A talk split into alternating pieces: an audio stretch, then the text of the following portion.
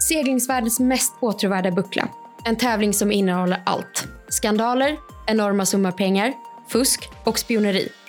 En tävling där man gör allt som krävs för att vinna, kosta vad det kosta vill. Det är såklart America's Cup vi pratar om. Välkommen till Searchpoddens cupspecial. Avsnitt eh, tre av Searchpodden. Hej Johan! Hej! Vi har ju faktiskt eh, en gäst med oss här idag. Väldigt, väldigt spännande. Kanske du ska berätta vem vi har med oss? Vi har med oss Henrik Ottosson från eh, Northsails. Spännande. Hej Henrik! Hallå! Och du är här för vi ska ju idag prata om segel. För det är ju faktiskt så att de använder segel till skillnad från förra kuppen när man använde vingar. Ja, precis. Och det var väl egentligen, tror jag, det är framförallt Luna Rossa eller Prada som har liksom tryckt på det här. De vill ju, de har hela tiden velat gå till lite mer traditionellt. Sådär. Så att jag tror att vi har dem att tacka för att är segel i. De, de försökte hålla ner den här berömda budgeten. Exakt, vilket jag för övrigt hörde. Det var Grant Zimmer tror jag på Ineos som uttalade sig och han sa att jag tror att vi lägger mer pengar på våra storsegel nu än vad vi la på vingarna sist. Ja, precis. Men ni på North är väl väldigt glada att se den här utvecklingen i kuppen? Definitivt. Jag tycker det är en väldigt sund utveckling. Eh, ja. Ska, ska Henrik kanske bara få lite kort presentera sig? Ehm, för alla kanske inte känner, väldigt många i segling Sverige känner nog till Henrik Olsson, men alla kanske inte gör det. Så du menar att vi ska ta tillfället i akt när vi faktiskt har en gäst att låta dem få köra sin grej? Ja, precis. Ja, men Henrik, kan du inte berätta lite om dig själv? Det kan jag definitivt. Jag, eh, som sagt, är, jobbar på Northtrades nu för tiden och har gjort det de senaste tio åren. Jag har jobbat som segelmakare sedan 90. Så det har blivit några år nu. Ehm, och följt en fantastisk utveckling inom den här branschen. Och där har ju America's Cup varit en väldigt drivande del givetvis. Även om jag själv inte har varit en aktiv del av det. Så det är någonting man har följt hela tiden. Och det är ju väldigt spännande. För det driver vår bransch framåt. Mm. Ja, verkligen. Jag tror precis som Henrik säger att vi har ju eh, kuppen att tacka för mycket av utvecklingen. De har ju andra budgetar att lägga på utvecklingen än vad kanske mindre segelprojekt generellt har. Ja, och det kommer vi verkligen komma tillbaka till. Vi har ju pratat om det tidigare, men det ska vi faktiskt prata väldigt mycket om. Hur utvecklingsarbetet driver sporten framåt med sina innovationer och hur det går till. Men det är väl kanske inte där vi ska börja, eller? Nej, men vi kanske ska börja lite, dra lite kort bara vad som gäller nu för um, för de här seglen och för vad regeln säger om segel och båtar, eh, segler och båtar, eller segel och rigg ska vi väl säga egentligen. Ja, för det kom vi fram till i förra avsnittet att det finns ju en hel del eh, regler som styr denna tävling. Och hur ser reglerna gällande de här Eh, bitarna ut för den här kuppen? Ja, vi får ju då som, som vanligt förenkla lite här och bara dra det viktigaste. Men man kan väl säga generellt lite kort så eh, det finns ju, båtarna har ju numera då eh, ett storsegel som är som vi redan i förra avsnittet nämnde, sån här twin skin. Så tanken är ju att det ska likna lite en vinge eller ta, ta delar av vingens liksom, effektivitet och, och överföra det till vanliga traditionella segel. Och så har de eh, fock och gennackor. Och, um, jag har siffrorna här också så vi kan väl dra dem. Eh, Storkedjet är maxstorlek 145 kvadratmeter. Fockens 90 och eh, Code Zero är på 200 kvadrat. Och sen har vi då riggen och den är... Eh... 26,5 meter är riggen och jag satt och funderade på det här och jag jag vet inte om Henrik om du kanske har, men jag tror att det är ungefär som på VO65, den masten är något sånt tror jag. Eh, ja, det låter rimligt. Ja. Jag var uppe den några gånger. Jag försökte fundera på hur högt man var några gånger. Men, och då, det är ganska intressant för VO65 är ju ingen um, har, den har ju ingen jätterigg, så man, det är ju inte så höga riggar egentligen för att vara en 72-fotare, tänker jag. Eller vad säger du Henrik? Uh, nej, och man kan också om man jämför med 72 då, mm. så hade de ju faktiskt uh, lite drygt 11,5 meter högre mast. Mm. Uh, så man har faktiskt dragit ner på det och gjort dem lägre. Och uh, egentligen segelplanet blir ju rätt mycket bredare nu mm. med Focke. Uh, så det är en förändring. Mm. Och det kanske man säger en del om effektiviteten i segelplanet när de fortfarande får ut den prestandan som de ju trots allt tror sig få. Ja, jag tror det. Jag tror kanske då, en ren spekulation, men ändå att när man ska göra ett, ett mjukt segel så kanske man inte vill göra det lika högsmalt för att kunna hantera eh, segelplanet på ett bättre sätt. Helt enkelt. Ja, för att kontrollera formen Kon bättre, tänker du? Ja, exakt. Mm. Ja. Eh, där man med vingen har ju en fantastisk möjlighet att styra den väldigt exakt och precis på alla möjliga sätt. Men med det här mjuka seglet så är det ändå svårare. Det har sina begränsningar. Och det är även det man har satt in i regeln faktiskt. Att man har begränsningar med vad man får justera och hur mycket man får justera seglet. Eller vingen, vad vi nu väljer att kalla det. Ja.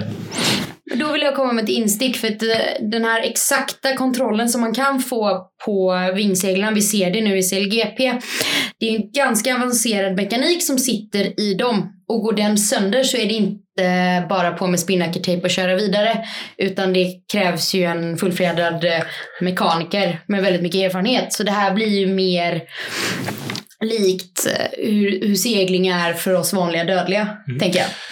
Ja, och jag tror faktiskt att det är en av anledningarna också. Att man vill, genom, eller varför man ändrade detta.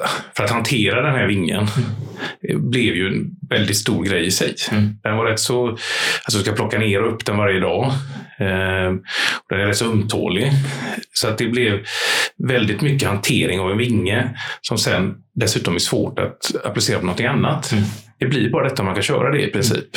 Eh, så jag, det var lite grann också Pradas mm. intention med regeln. Om jag inte missminner mig helt så står det till och med i förorden att, vi, vi, att man vill göra någonting som går mer åt det, nu kanske inte ska säga det normala, men någonting som ändå liknar mer vad men vi brukar ha. så är det inte otroligt tänker jag, att vi kan få se lite mer saker hamna på de vanliga semesterbåtarna. Definitivt inte. Och jag tror också att man ska vara tydlig med att mycket av det som utvecklas här hamnar inte direkt givetvis. På en vanlig cruisingbåt. Så är det för det, är ju en, det går inte att jämföra detta med en vanlig båt på något sätt. Men delar av det. Och den utveckling de gör, gör ju att de touchar väldigt många bitar som vi sen kan plocka upp. Som kanske inte blir exakt likadant i verkligheten på en mindre båt eller på vad som helst. Men eh, delar av det. Mm.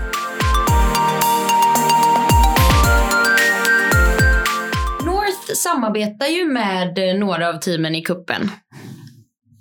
Det gör vi. Ehm, och vi, I dagsläget så eh, jobbar vi med fyra av de fem teamen. Och det är ju Team New Zealand, Ineos och uh, Luna Rossa och Stars and Stripes. Ehm, samarbetet är ju rätt så omfattande i det här. För vi, utöver Nortrails så har vi ju även i gruppen eh, Future Fibers och Southern Spars. Rigga va? Rigga, exakt. Så att det gör ju att vi kan bli eh, delaktiga på ett väldigt enkelt och bra sätt i hela helheten med både rigg, foils eh, och faktiskt även byggandet av båtarna. Då vi har en helhet.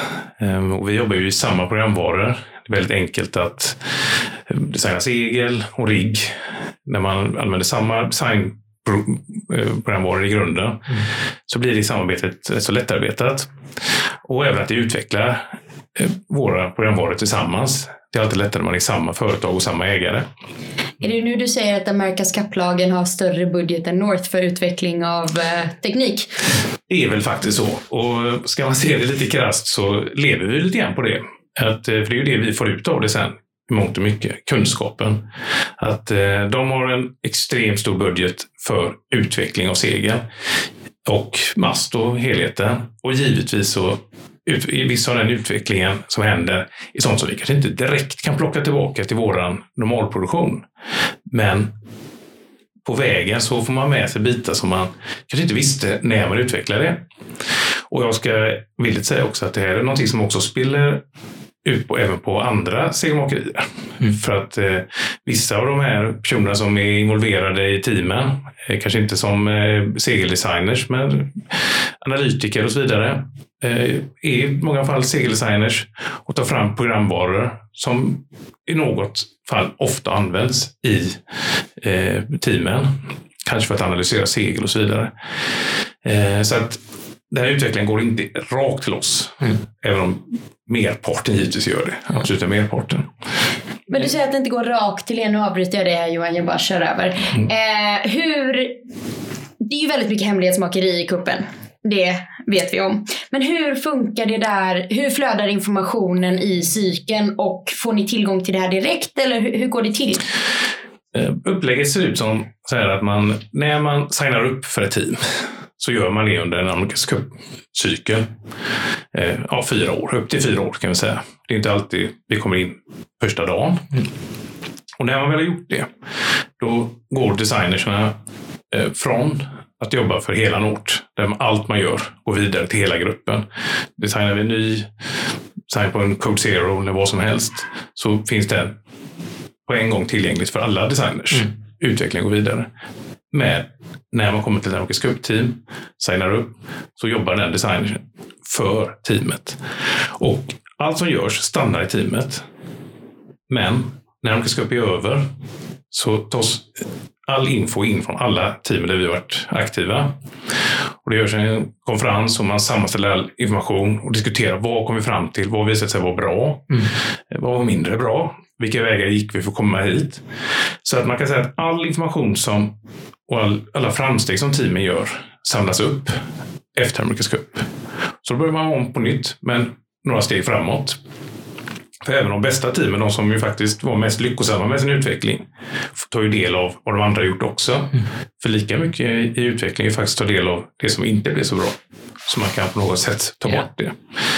Eh, vi kan väl också se så att det här är samma sätt faktiskt i eh, OS-sammanhang.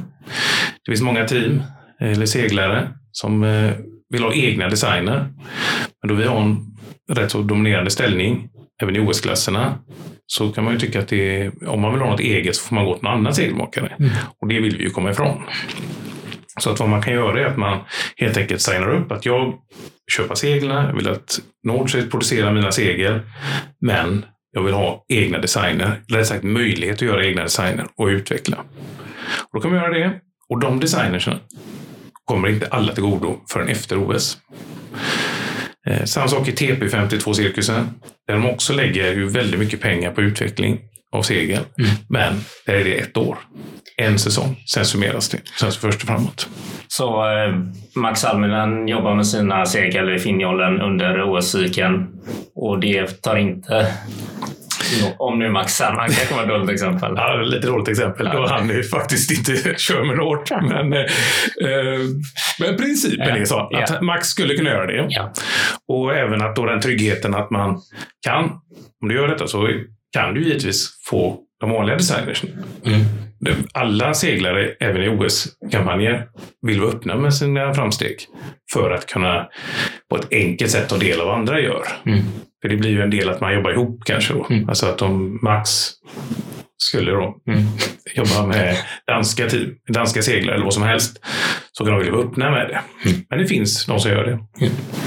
Jag tänker också här att som designer då exempelvis på North, om man har jobbat i ett kuppteam i fyra år, suttit på sitt hemlig- hemlighetsmakeri, den konferensen efteråt när man får prata med gubbarna, med kollegorna, liksom Debriefen. debriefen måste ju vara, det är något, måste ju vara något man ser ganska mycket fram emot. Du kan tänka dig. Eh, jag kan ju faktiskt ta, jag har inte varit med i detta på det sättet. Jag har sett de här, för de här eh, analyserna Mm.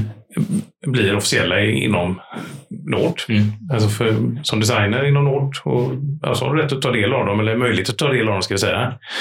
Eh, en sammanfattning i alla fall. Den blir väldigt, väldigt avancerad sammanfattning. Mm. Men jag kommer ihåg när jag började på Nordtrace för tio år sedan. Så innan dess var jag i min egen, Mm. hade mitt egna loft och eh, vi gjorde mycket entypssegel. Och vår största konkurrent kan man väl säga på entypsmarknaden här i Sverige, det var ju mycket Nord. Mm. Så att när vi började och sitta ner ihop med kollegorna från Nord, en designer härifrån. Och vi hade bägge våra designer på samma skärm. Ja. Och jämföra och sitta, vi har seglat mot varandra i 15 år med våra designer. Och sitta där och bara säga, alltså ni är ju så, nej men det här är ju mycket bättre, det måste vi förstå, det här har vi kommit fram till. Eller att, ja just det, det borde man ha gjort för länge sedan. Ja. Eh, Så att det, det var ju jättespännande och jättekul. Eh, Blir det även så mot nu konkurrerande segelmakerier? För det får vi nämna att American Magic har Quantum. Det är de Ja. enda som kör med det. Eh, tar ni nytta av det de har utvecklat också? För de har ju en annan egen process. Eh, nej, det kan vi ju givetvis inte göra. De delar ju inte det med oss, självklart. Eh, sen så tycker jag väl att om man ska vara riktigt eh, krass så kan det faktiskt vara lite bra. För givetvis är det så att även om vi inte får deras designer så ser man ju vad de gör. Eh, deras utveckling försöker vi ta del av och det vässar givetvis. Mm. Eh, Det är ofrånkomligt så är det så. Vi vill gärna att alla har något, självklart.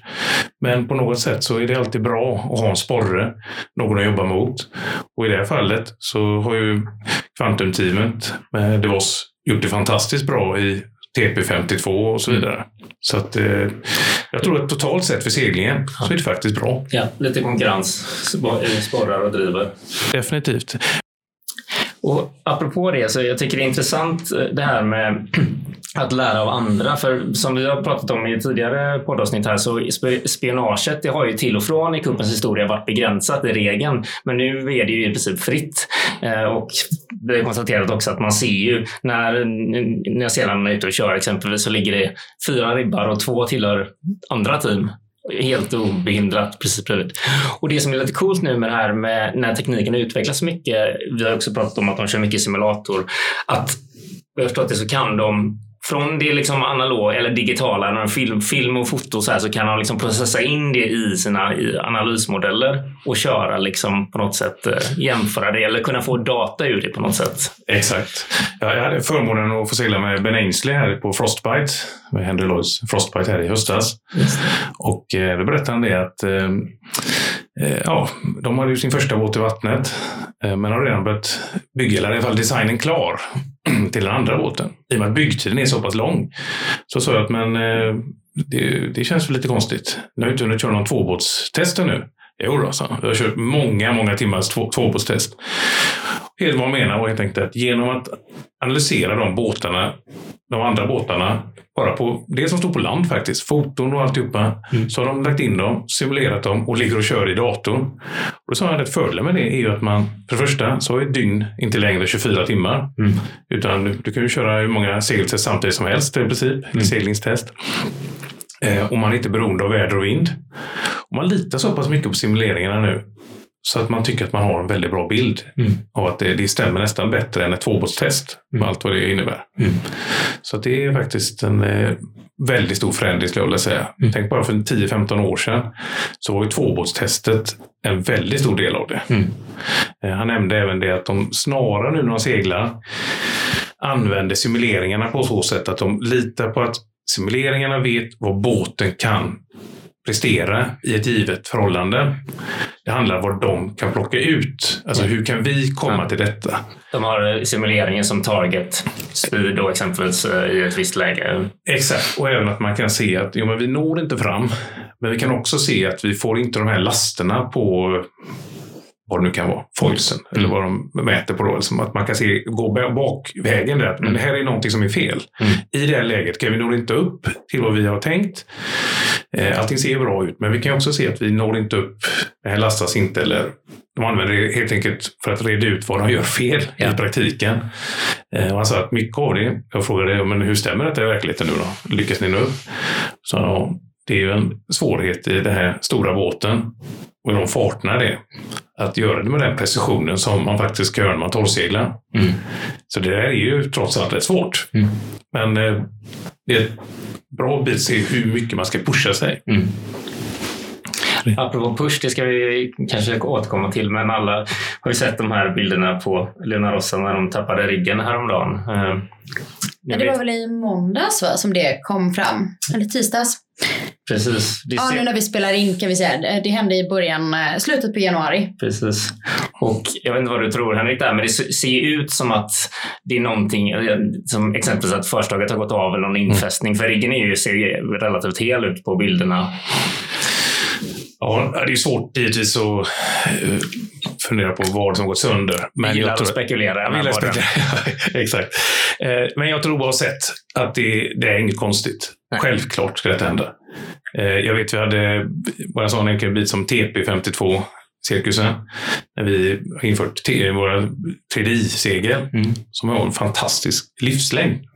Vi kan diskutera man kan alltid diskutera om det är rätt form eller inte. Det är alltid en aning. Men de går ju inte sönder. Mm. Och proffsseglare och de här teamen, de vill ju hela tiden ligga på gränsen givetvis. För ligger man på fel sida gränsen så har man ju ändå varit så nära att när någonting går sönder så vet man att okej, där var vi lite, lite för lätta. Men vi låg i alla fall på gränsen. Nästa segel eller nästa mast eller vad det må vara gör vi lite, lite tjockare då. Lite mer rejälare. Eh, och när seglen börjar hålla för mycket. Jag kör aldrig sönder ett segel. Jag fick ändå jobba med formen och sådär. Men jag menar, hallå, liksom. vi, vi, det här är ju, vi vill inte ha cruising-segel, vi vill ha det värsta ni kan ha. Och det är väl samma sak här. Mm. Här har man dratt till sin spets. Man har givetvis dratt det till simulering och alltihopa. Sen kan man tänka sig att det finns ju ändå en, ska jag säga, en faktor du måste lägga på för att du gör fel ibland. Mm. Båten stannar i en våg eller att den går ner från foilingen för snabbt eller vad som helst. Så givetvis finns det en faktor. Och där kan man ju konstatera att den faktorn var lite, lite fel. Ja. Men nu vet de det då. Där var gränsen.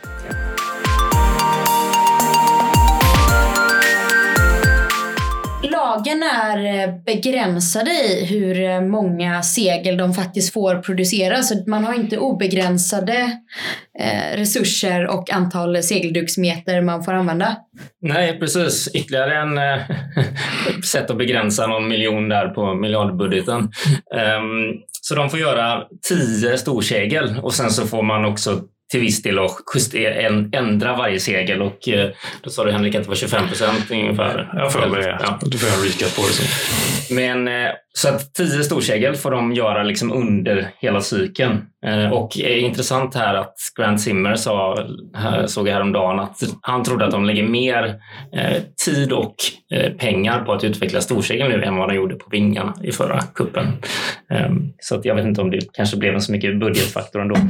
Men kul för oss att det mm, utvecklas mycket inom segelväg.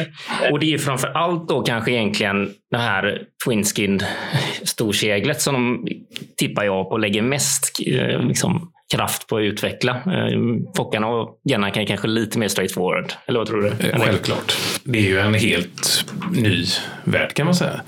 Eh, där, det är ju, där regeln är spännande på så sätt att man har dessutom begränsat vad man får justera på segelbiten. Inte nödvändigtvis hur du gör det i de här delarna, men det är en utveckling att hur vill vi kunna justera de här bitarna vi får hantera och justera och hur gör vi det på effektiva sätt. Eh, Det är en del i det hela och sen även vad vill man uppnå. Alltså det är ju en jättespännande bit. Eh, Och det här är ju allt från latter eh, där man har då begränsat latternas storlek till att de måste, de får inte vara större än att de passar in i ett 75 mm rör. Just det. Eh, Och här har det ju, då kom rätt tidigt och jag vet att spekulationen bakom detta för att det fanns inte med i ursprungsregeln. Eller första utkastet. Och där kom man ju snabbt på att man kunde vara kreativ och göra en latta som var en meter hög. Så har man ju snart gjort ett, en vinge istället. Så det var man rätt snabb med att minska detta. Men lattutvecklingen har ju blivit en väldigt stor del i detta också. Att få de här lattarna att fungera och göra den här formen som man verkligen kan styra det. För det är ju det som är på något sätt är utmaningen nu med den här. De, vad man vill uppnå med det här eh, Twinskin eh, storseglet är ju att eh, komma så nära vingfunktionen som möjligt. Med, fast nu då med mjuk eh, faktor så att säga. Exakt. Eh, och, och det är väl det som är spännande, att kan man få detta att fungera på ett riktigt bra sätt så är det applicerbart på andra båtar. Eh, sen så som sagt kanske inte i riktigt samma stora... Det man på en- den här typen av båt, som vi kanske kommer in på lite senare med trimmet, men man har ju ett behov av att ha en väldigt stor skillnad på seglets form. Eh, För båten har ju helt olika eh, egenskaper beroende på om det, eh, vilket stadie man är. Om man är på i foil, hur mycket vind det är och så vidare. Där man har en skillnad mellan ett plant och ett djupt segel i detta läget är ju extremt stor. Så det handlar inte bara om att liksom kunna kontrollera för att uppnå den perfekta formen om vi nu uttrycker så, utan det handlar ju också om att så snabbt som möjligt kunna gå mellan de perfekta formerna. Eh, Exakt. Och att man kan göra det med, under kontroll. Och du kan på bara sekunder ska du kunna få den till att bli eh, för, först att bygga upp, att bygga upp tryck, men att sen ha så lite motstånd som möjligt. Mm. Och så var ju vingen väldigt effektiv. Om vi då försöker, om vi översätter det till lite trim sådär, vad, vad pratar vi då i formmässigt? När, om vi tänker oss om vi börjar i deplacementmod, båten går inte så fort. Eh, hur vill vi, hur tror vi? Då jobbar de för att få så mycket kraft som möjligt? Eh, ja, det här är ju en svårighet med de här båtarna. Eh, för att den är ju väldigt vek innan den börjar foila. Mm.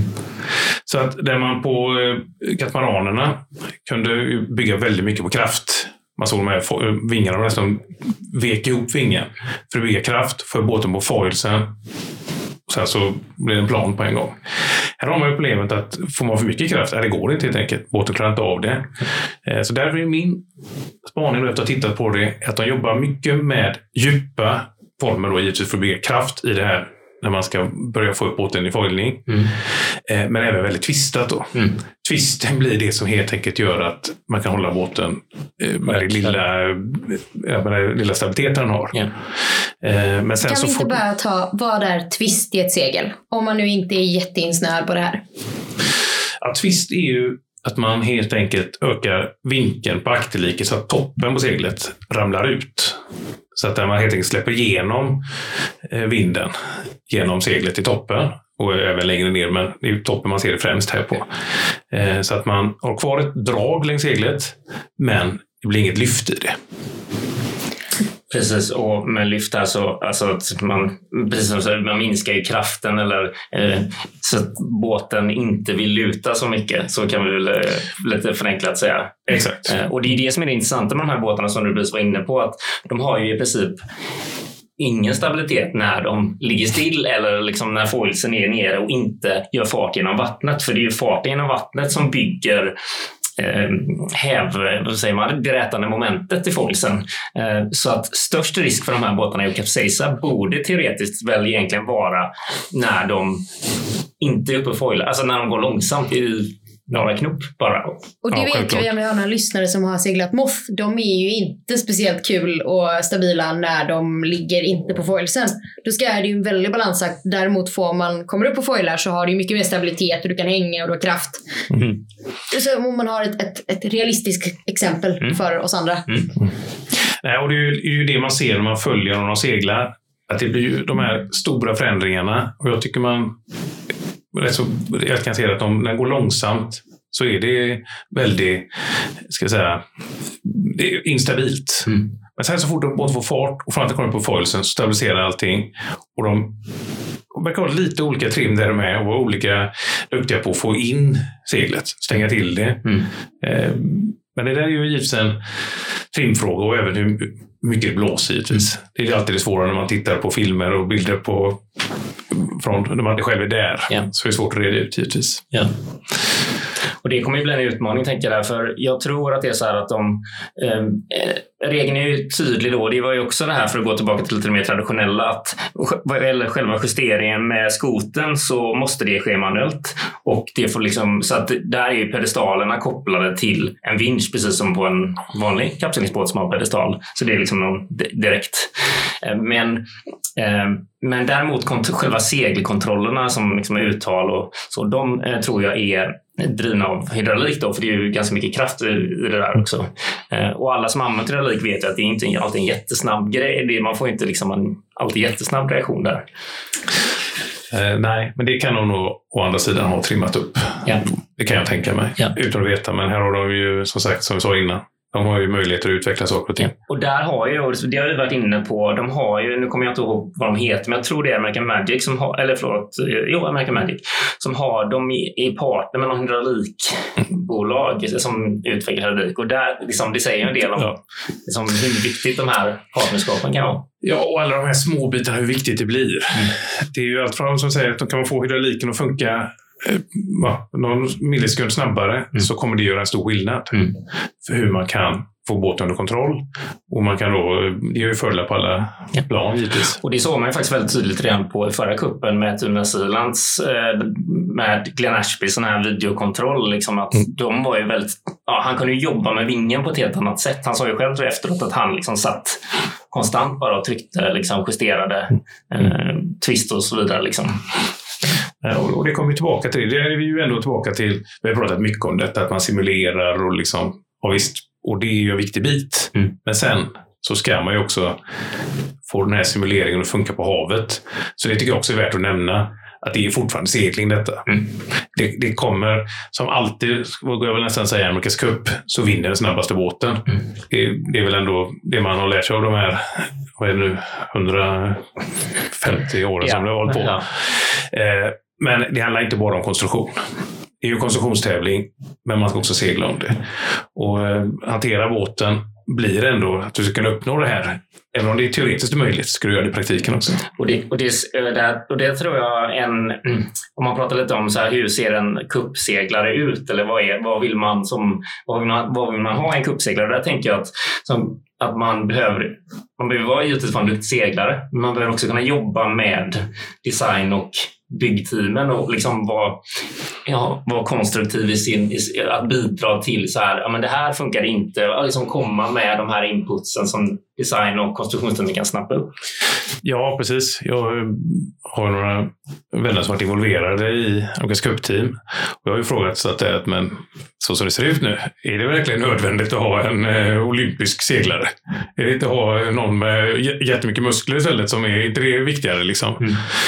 Eh, men återigen, som säger, att för att utveckla det hela, det ska ändå en båt som ska seglas. Bara vara en grinder som bara står och snurrar, det funkar inte riktigt. Mm. Man måste vara så pass med i matchen, vad som händer, förutse saker. Eh, ja, så det, och även hur kan vi vidareutveckla det här? Mm. Hur når vi upp till de här målen vi har? Vi, vi ligger under target. Mm. Vad beror det på? Mm. Eh, det kan ju vara sådana enkla bitar som att ja, men, vi lyckas inte trimma om tillräckligt snabbt. Mm. Eh, Hur gör vi det? Och det, där tror jag att det är mer så här krasst att men vi ser att eh, okay, det är bättre. Det var en jättebra idé här med att jobba med någon speciell funktion, men vi borde kunna göra ungefär samma sak genom att jobba med uttalet. Mm. Kan vi jobba om det? Så jobbar vi mer med det istället och kommer vi nästan hela vägen fram. Mm. Och det ser man ju faktiskt, om vi då jämför med CLGP som ändå är det, det är väldigt likt formatet förra kuppen. Eh, Australien har ju där två väldigt duktiga seglare som också är extremt starka på grinding-positionerna och jag tycker man ser i kommunikationen mellan dem att de är bättre på att kommunicera när saker och ting inte går och då hittar man alternativa lösningar. Så att du kan inte bara vara all bronze and no brain Nej, utan du vill ju ha grinders som fattar och liksom timingmässigt. Och just timing är väl någonting som blir otroligt utslagsgivande på de här båtarna. I synnerhet för att de är, som vi säger, så...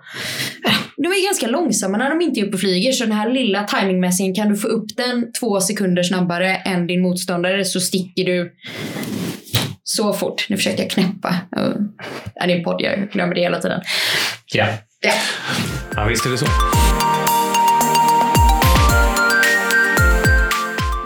Vi fortsätter på spåret eh, trimning, för det kommer ju bli avgörande av de här. Eh, hur, eh, hur funkar det på de här AC75? Hur är det att vara trimmer i America's Cup 2021 eller 2020 som är det nu då?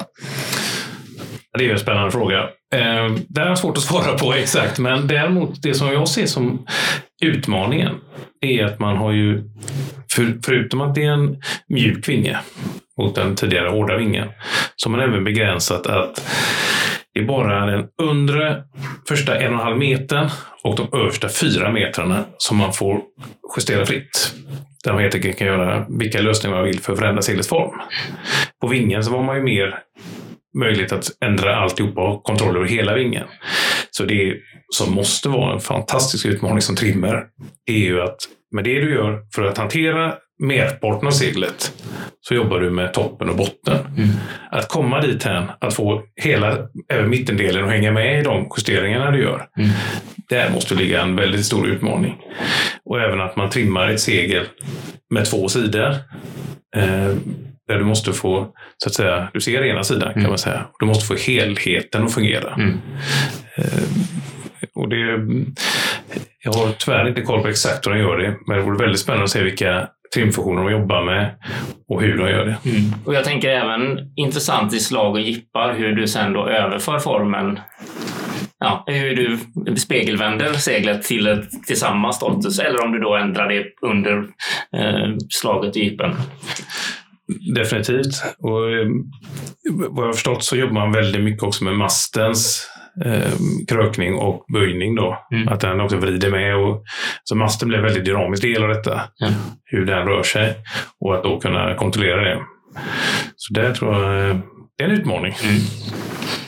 Det är inte lätt att vara trimmer i America's Cup. Det finns en anledning till att det här är världens mest åtråvärda buckla. Är det det det kokar ner i?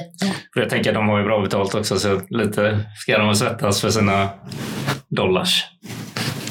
Så kan man se det. Och det har nog inte blivit lättare. Men det var inte enkelt förr heller. Nej. Även om vi går tillbaka, nästan vart vi än går tillbaka så har det alltid varit en utmaning. Och vi hade inte suttit och pratat här om kuppen om det, inte hade, om det hade varit lätt. För det är det som är coolt, att det är svårt. Och, och visst är det som är så spännande med America's Cup. Det är att det är en konsumtionstävling som man ska segla om. Det finns nya idéer. Alla kan komma upp med massa innovativa grejer som man inte vet om det funkar eller inte. Alla sitter och spekulerar, inklusive teamen helt enkelt. Mm. Och det är det som är så kul att följa Mm. och försöka vara den när man tittar på videofilmer och allt man kan komma åt. Mm. Att se vad de gör för förändringar. Eh, och det har ju blivit så mycket enklare att följa nu. Mm.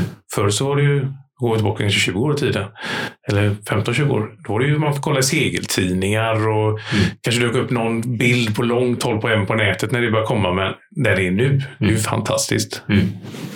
Och jag tycker det är coolt. Jag tycker vi ska nämna det vi var inne på förut här, du sa om att de hade skrivit in i regeln i efterhand att det här med latt, eh, strypt, möjligheterna kring latterna. att det är ju det på något sätt som det går ut på. Designarna försöker ju liksom komma på eh, hur kan vi runda regeln för att liksom uppnå det vi vill uppnå? Och ett, det bästa exemplet där tycker jag är ju kuppen 2013. För att vi sitter här idag och tittar på fo- foilande båtar beror ju på att eh, Tina Silans designer kom på ett sätt. Den regeln var skriven för att båtarna inte skulle kunna foila. Och de kom på ett sätt att kunna foila eller att kunna justera foilingen eller vad ska man säga, behärska foilingen. Så att det bygger på något sätt på att komma runt regeln. Ja, så är det. Att lura regeln helt enkelt. Och ett annat exempel är ju Team New Zealands cyklar. Alltså genialiskt. Mm. Människan är inte gjord för att använda armarna utan gjord för att använda benen. Och de slänger in cyklarna alla andra står och vevar som idioter. Ja. Och det ska jag väl också faktiskt nämna att det hade ju redan Sverige. Precis. 77 och 80. Så, Så Pelle, och... var först. Precis. Ja. Ehm, Jag var inte så gammal då, men jag vet inte hur togs det emot eh, där? Var det någon snack om de cyklarna då? Det var inte jag heller om man ska. Eh, Det har jag ingen bild av att det var. Nej. Däremot, så, om jag har förstått det helt rätt, så hade de då lite problem att få ut max av det. Alltså rent eh, funktionen. Ja, just det. Det har jag hört. Mm. Jag tror det i alla fall. Men här finns ju andra. Det är ju kanske en tanke med att bjuda in Pelle Ja. för att förklara jämföra med dåtidens. För det ska också tilläggas att även om båtarna ser ut som de gör nu, så var ju du med dåtidens mått, så var ju tolvorna är också en väldigt stor utmaning. Mm. Och man också drog det väldigt långt Ja, på vi, ett annat sätt. vi har ju pratat om en av de mest episka matcherna var ju den 1983 mellan Liberty och Australia 2. Där eh, det var väl osäkert om eh, Australia Tur då kvalade in som 12 meter. Man hade en innovativ köl, en vingköl och det var väldigt mycket kontrovers kring det här om det faktiskt följde reglerna. Och efter mycket om och men så godkändes den här båten och eh, trots att eh, utfallet nu blev att man fick segla färdigt alla sju matcher eh, så var det ju första gången som kuppen eh, eller pokalen lämnade USA. Så väldigt mycket om innovation i America's Cup även bakåt i tiden. Ja.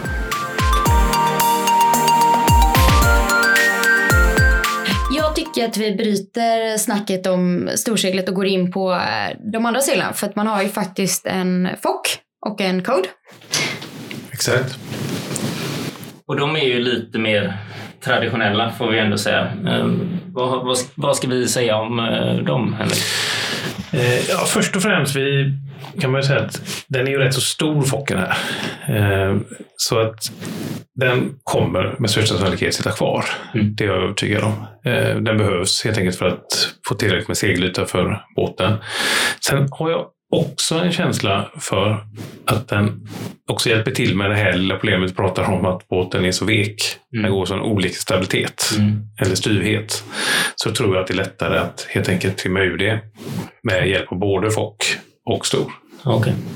Eh, Men som sagt, den behövs för segelytan, är jag övertygad om. Coden är ju ett spännande segel som ju har spekulerats mycket om. Mm. Om den verkligen behövs eller inte. Kommer den användas eller kommer den bara bli motstånd? Vad jag har hört så eh, tror väl många att de faktiskt kommer använda dem blir riktigt lätt. Att det kan bli väldigt avgörande just för att få båten att foila. Mm. För det är ju hela utmaningen här. Mm. Om man inte får upp att foila och inte gör det stabilt så är det en sån vansinnig skillnad. Eh, utmaningen med koden, som jag har förstått, är lite grann hanteringen. Alltså att när du väl ska plocka ner den sen, Mm. när du inte ska använda den mer, hur gör du det tillräckligt snabbt? När du kan använda den för att få igång båten. Sen gör den ju rätt så mycket motstånd och sitter uppe. Ja. Så för att få ner den så att du helt enkelt inte får upp, använder den för att få fart, men att du sen tappar det mer eller mindre på hanteringen. Ja. ja, just det. Det kanske kan se något innovativt där med. Än så länge har det varit en rulle bara. Men... Men precis, för, och det man ska poängtera här är ju att med tanke på att båten går så fort så är ju fart över däck är ju väldigt hög. Så att även, även fast man rullar in den så är den rullen ett otroligt vindmotstånd i 50 knop. Exakt så. Och det är väl där vi tror att vi kommer hamna någonstans upp mot 50 knop med de här båtarna. Mm, det jag i alla fall, det är väl vad- jag har hört att de flesta tror att de kommer. Eh, nu är, de, de flesta eh, poängterar ju kanske inte toppfarten som det liksom extrema utan snarare då att den eh, ja, kommer kunna eh, foila stabilt i ett brett spann. Eh, Men, men eh, 50 knop eh, har jag hört från många som tror att de kommer. Ja, det är samma siffra som jag har hört. Eh, Och att de är, så att säga, stora skillnaden egentligen, det de, som är avgörande, är att hålla väldigt hög och jämn hastighet. Ja. Där det inte blir toppar och Ja. dalar. Och, Steady wins the race. Ja, men lite så. Mm. Höga, höga averages som man brukar säga på, eh, när man är ute seglar på havsgrävsegling exempelvis. Eh, Man ska inte leta efter den här 22-knopssurfen utan man, det är liksom stabila 17 som man vinner på. ja, så är det. Men vi måste fortsätta prata om det här med trickle down-effekter. Vi har ju tjatat om det i tre avsnitt nu. Historiskt sett, vilka grejer som lanserades i och med en kupp har vi sett nu som har blivit eh, modus operandi i vanlig segling? Ja, man får ju faktiskt säga att det rätt ofta så är det inte de här revolutionerande bitarna kanske som slår igenom hela vägen. Men om man tar en sån enkel bit som att vi tittar på den bit som jag jobbar med, segel. Eh, Allt från att man har gått från bomull till dakron och faktiskt utvecklat dakronseglen också. Det finns även en del i det. Till den klassiska gröna Millargenuan som var det första Millarseglet som kom. Eh, till att man sen utvecklade 3D-segel, alltså gjutna segel, filmsegel eh, med fibrerna eh, riktade åt eh, kraftriktningarna. Till att vi nu har sett att 3D har kommit. Vårt senast som nu är ett antal år gammalt. Men man det kom ju från Marcus Cup. Det var där man hade incitamentet att börja utvecklingen av det. Eh, Till även sådana bitar som, om vi ska ta lite mer nya bitar som foils. Där foilsen funnits innan. Foils är ju ingen ny upptäckt så sett. Det har ju funnits i, finns ju båtar som är hundra år gamla som har kört med foils. Men man får nog ändå säga att det är en Rex Cup som har gjort det användbart så att vi i framtid kommer kunna ha det på vanliga produktionsbåtar. Ja. Och där kan man titta på Figaro 3 och de här som kanske inte är en vanlig produktionsbåt men ett första steg ändå mot någonting som vi alla kan segla. Mm. Så det kommer hända mycket här. Och om vi ser det som vi skönjer i den här kuppen, hur tror du att det kommer eh, påverka seglingsvärlden framåt och var kommer det komma först? Kommer vi få se en fo- eh, folkbåt med Twin Skin Sail 2025? Eh, det är väl osäkert. Men det jag tror kan komma ut, det här är ju alltid, hade man vetat vad som kommer ut så hade man ju, det varit bra. Eh, men det är inte allt man kan göra. Men jag tror att man kan också se att de här Twinskin-seglarna behöver inte nödvändigtvis komma ut i samma utförande som de gör på de här båtarna. Mm. Vi kan tänka oss exempelvis att man eh, med att man har dubbla segel kan även vara att man faktiskt börjar jobba med att segla i i sektioner istället. Ja. Om vi tar det enkla faktum att de jobbar med toppen för sig och neddelen för sig, ska säga, nu sitter ihop som det är just nu. Men bara att man kanske kan, i framtiden vet jag, reva genom att plocka bort sektioner. Eh, också är det faktum att man kan hantera seglen, eh, trimmet på det och funktionerna på det. Det kan också göra att man kan ta det även om det inte är ett eh, twin skin. Så att vi vet ju inte riktigt vad det kommer ut av det. Det enda jag är faktiskt säker på, måste jag säga. Det är att det kommer komma ut något positivt av det. Det är så pass många smarta människor som lägger väldigt mycket tid på utveckling här. Och det kommer komma vidare till, till vanliga båtar. Mm. Och det är intressant. Eh, jag vet, jag vet inte, vi har varit inne på det tidigare avsnittet apropå tid där vi satt här innan eh, vi började spela in avsnittet och diskuterade de olika siffrorna vi har hört på utvecklingstid. Men och vi konstaterade någonstans att runt 90 000, 100 000 timmar eh, på liksom en båt i utvecklingstid. Det är ju det är en ganska rejäl satsning. Ja, det, det är många timmar framför datorn. Ja. Och det, det, är också intressant, det vi var inne på förut, apropå många timmar framför datorn, här med att teamen nu det kan ju till och med komma ner på så mycket som processorkraft, tänker jag, som är en riktig IT-inkompetent eh, människa. Men det här med att de faktiskt, som du säger, vi var inne på det med simulatorn, att man dygnets timmar. Vi får fler, de kan köra saker parallellt. Liksom. Och, och där, som vi var, nämnt i något tidigare avsnitt, här med att American Magic som bestämmer Airbus som sponsor. Där de säkert kan nyttja processorkraft eller liksom det som på ett helt annan nivå än vad... vad liksom...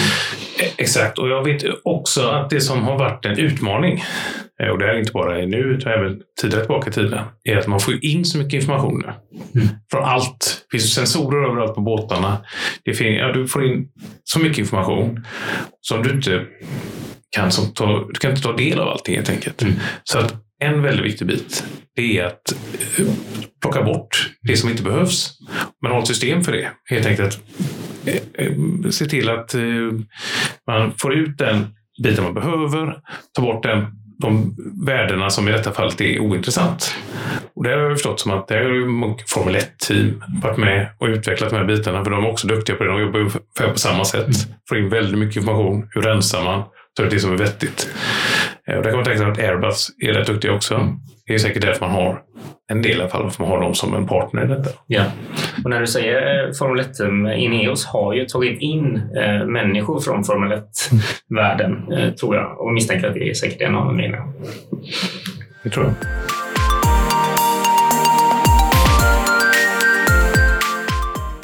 När vi började den här poddresan så lovade vi ju faktiskt eh, skvaller och det senaste nytt och eh, det senaste som händer inom kuppen. Så det måste vi ju faktiskt återkoppla till. Vi har ju touchat på det. Luna Rossa tappade sin mast. Eh, det är avhandlat. Men en annan stor grej som har hänt är att Eh, bara den här veckan så sjösatte Emirates Team New Zealand sin testbåt. Och till skillnad från de andra lagen så valde de ju faktiskt att sjösätta den efter sin AC75. Så de har eh, Tahe som är delfinen och nu har de sjösatt Tehaku Tahaku som då är höken. Eh, och för dem blir det ju väldigt avgörande för de skickar ju sin båt upp till Europa. Eh, så att de har ju valt att gå en annan väg där. Så det är väl en, en grej som vi måste prata om. Ja, nej men jag, som jag, jag har liksom nämnt innan att jag gillar Team New Och det är en stor anledning är att de gör ju verkligen saker och ting annorlunda. Det känns som att de går mot ströms hela tiden och gör tvärt emot eh, de andra teamen i vissa lägen. Och det, jag tycker det är coolt. Då, det måste ju jag tänker man får ha, verkligen lita på sig själv om man vågar liksom göra som de andra inte gör. Eh, jag tror delvis att det beror på att de har haft en sämre ekonomi helt enkelt i mm. projektet. Mm. Vilket ju ibland, man kommer tillbaka till att det kan faktiskt också höja. För det man gör måste man göra riktigt bra. Mm. Har du hur mycket pengar som helst, vilket det känns som att de andra har, givetvis inte, men så kan du göra så mycket och behöver kanske inte vara lika pointar på att vi gör det rätta. utan vi gör det i allt. Liksom. Eh, jag hade en, en av min kollega på Nya Zeeland eh, berättade en lite rolig skröna om eh, hur Team New Zealand gjorde inför förra cupen. Då var ekonomin lite svajig. Så de kom rätt tidigt fram till att det som är dyrt här, det är mycket som är dyrt, men något som är dyrt, det är faktiskt segla. För att segling på havet, det gör att man måste ha folk, man måste ha tid. Och tid kostar ju alltid, bara på att man tar senare beslut och så vidare. Så de bestämde sig tidigt att vi kommer förlita oss på simuleringen. Det är så pass bra nu och vi har kommit så pass långt. Så långt var det bra. Men däremot så är det ju ändå rätt så bra att man har varit ute på havet och fått på något sätt en känsla av hur man kommer bete sig i en matchracing-situation. Man ska ju ändå segla om det. Så de byggde som två så här, flotta på gummibåtar på ribbar. Och så körde de hela besättningen ombord. Jag gjorde det som en mocka på båten. Och så raceade de mot varandra. Utan master. Och alla i besättningen hade på sig glasögon så de såg den här simuleringen. Och för min kollega då, som var med ute på havet sa han att se de här två stycken inspelat snygga varelserna, eller båtarna här, matcha mot varandra i då upp mot 40 knop.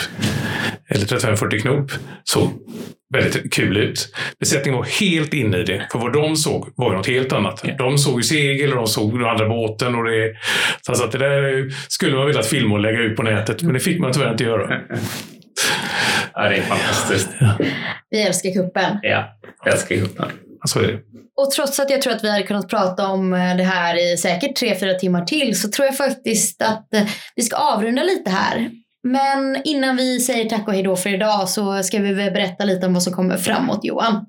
Ja, det tycker jag. Och eh, vi, eh, vi gillar ju det här. Vi, nu har vi provat med gäst första gången. Det var ju faktiskt en eh, riktigt lyckad eh, tillställning tycker jag. Så att vi fortsätter med våra gäster och då tänker vi oss att vi ska prata lite båtdesign framöver. Så att eh, vi tänker att vi ska hitta någon eh, riktigt vass designer som vi kan bolla lite tankar med. Ja, och sen så ska vi ju faktiskt få prata med seglare också som har varit med och levt om det här. Så att eh, håll ut för snart kommer det ännu mer nörderi om America's Cup. Ja, det tar, inte, det tar aldrig slut. Det finns hur mycket som helst att nörda ner sig Det gör det onekligen. Så vi säger väl tack och hej och eh, framförallt tack Henrik. Tack så mycket, jag fick vara med. Väldigt trevligt. Och som sagt, helst skulle vi kunna sitta här resten av dagen. Ja, det kan vi tyvärr inte, men det, det hade vi gärna gjort. Stort tack Henrik. Tack.